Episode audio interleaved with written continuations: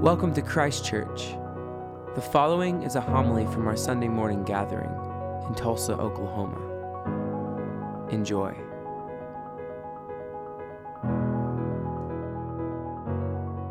Take my words and speak through them. Take our ears and hear through them. Take our hearts and set them on fire with love for you, our Lord and our Redeemer.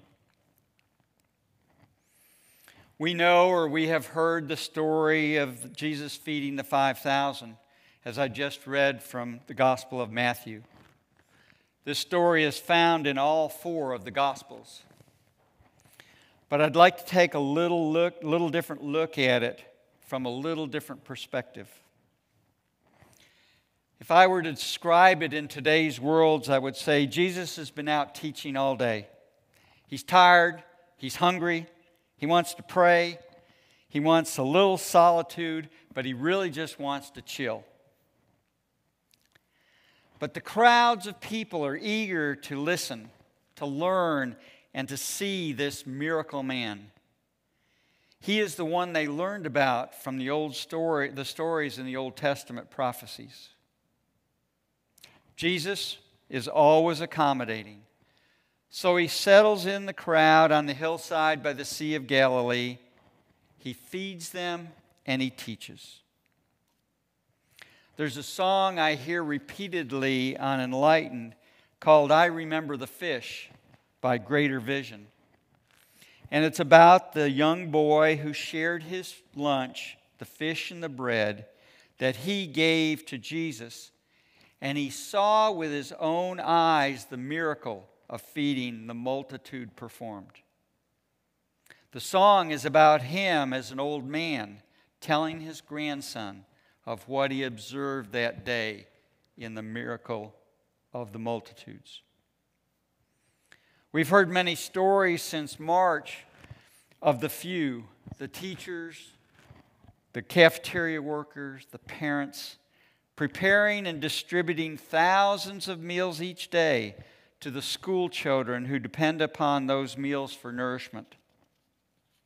These news stories of these good Samaritans remind me of the miracle of Jesus feeding the 5,000. So let's just dig a little deeper into this gospel story. What can we learn from it? To feed 5,000 with five loaves and two fish is indeed miraculous. And some scholars say that he actually fed 15 to 20,000 people because the 5,000 was only the count of the men that were there and did not include the women and children. And this story is not about all about Jesus either. Jesus told his disciples to feed the multitudes. And the disciples were taken back as they didn't have money or means to feed this many people. But Jesus took what was there, given by a small boy, gave thanks and blessed it, broke the bread, and gave it to the disciples to distribute. In this way, the disciples had to trust the Lord for everything they distributed. They were put in a position of total dependence upon the Lord for supply. And God still uses us, His people, in this way. And Christ didn't just meet the needs of the people, he lavished them with so much that there was food left over. God will shatter the pint sized expectations of what his followers can do if we would learn to bring him what we, they, we have already been given. Little is much when God is in it when we as Christians are willing to offer our lives sacrificially, relinquishing our hold on whatever God has given us in terms of time, talent, money, whatever, God will use these ordinary things to create extraordinary things. Christians must n- never believe their resources are too little to serve God. a year or so ago, I talked about the story of the stone soup. I don't know if you remember it. An old man comes into town with nothing but an old black kettle and a stone wrapped in cloth. He is turned away from many as he asks for food and shelter.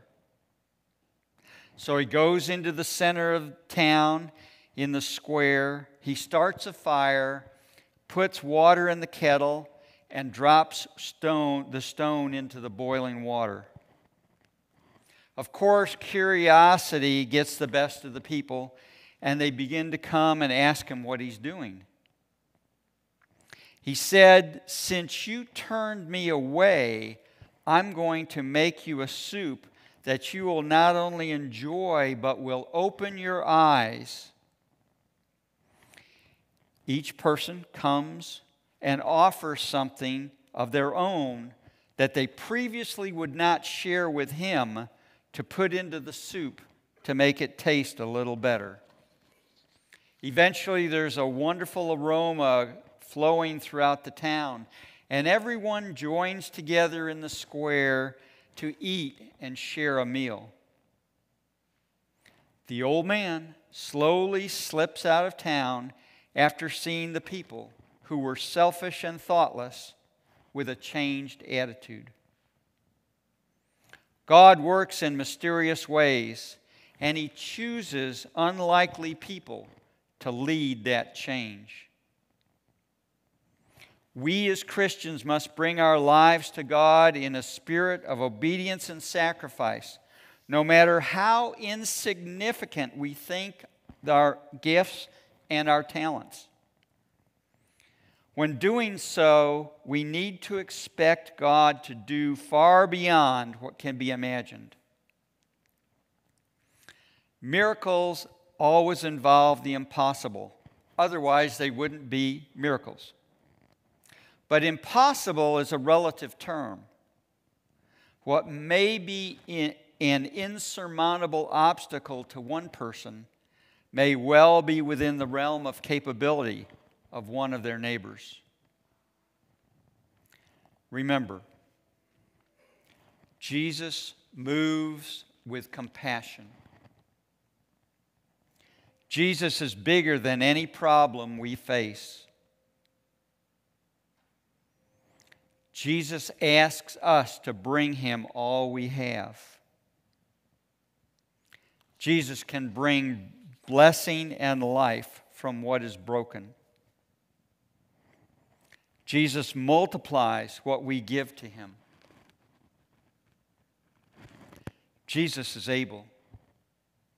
He is able to make more than enough. And to bring life and blessing to all those around us, our Lord of miracles is more than able. The miracle of feeding the multitude is not worked from nothing but from a first modest sharing of what a small lad brought to Jesus. Jesus doesn't ask us what we do not have. Rather, he makes us see that each person offers the little they have, and then the miracle can be repeated. God is capable of multiplying our small acts of love and allowing us to share in his gift. Amen. Thank you for listening.